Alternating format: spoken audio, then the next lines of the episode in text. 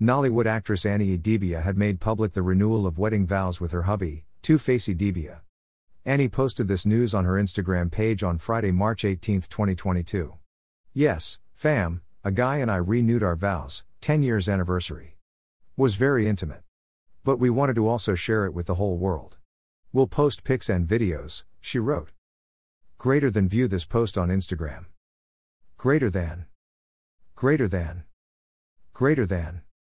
Greater than. Greater than a post shared by Annie Idibia, at Annie Idibia 1. Recall that the movie star once broke down in tears as she discusses her husband affairs.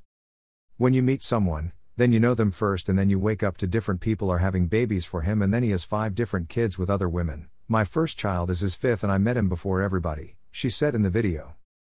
Annie revealed that she had been subjected to many humiliations and embarrassment and would always question how 2Face made the same mistake twice. So you know what that is? You know how many humiliations and embarrassment and damn it I was like. Man. How do you repeat the same mistake twice?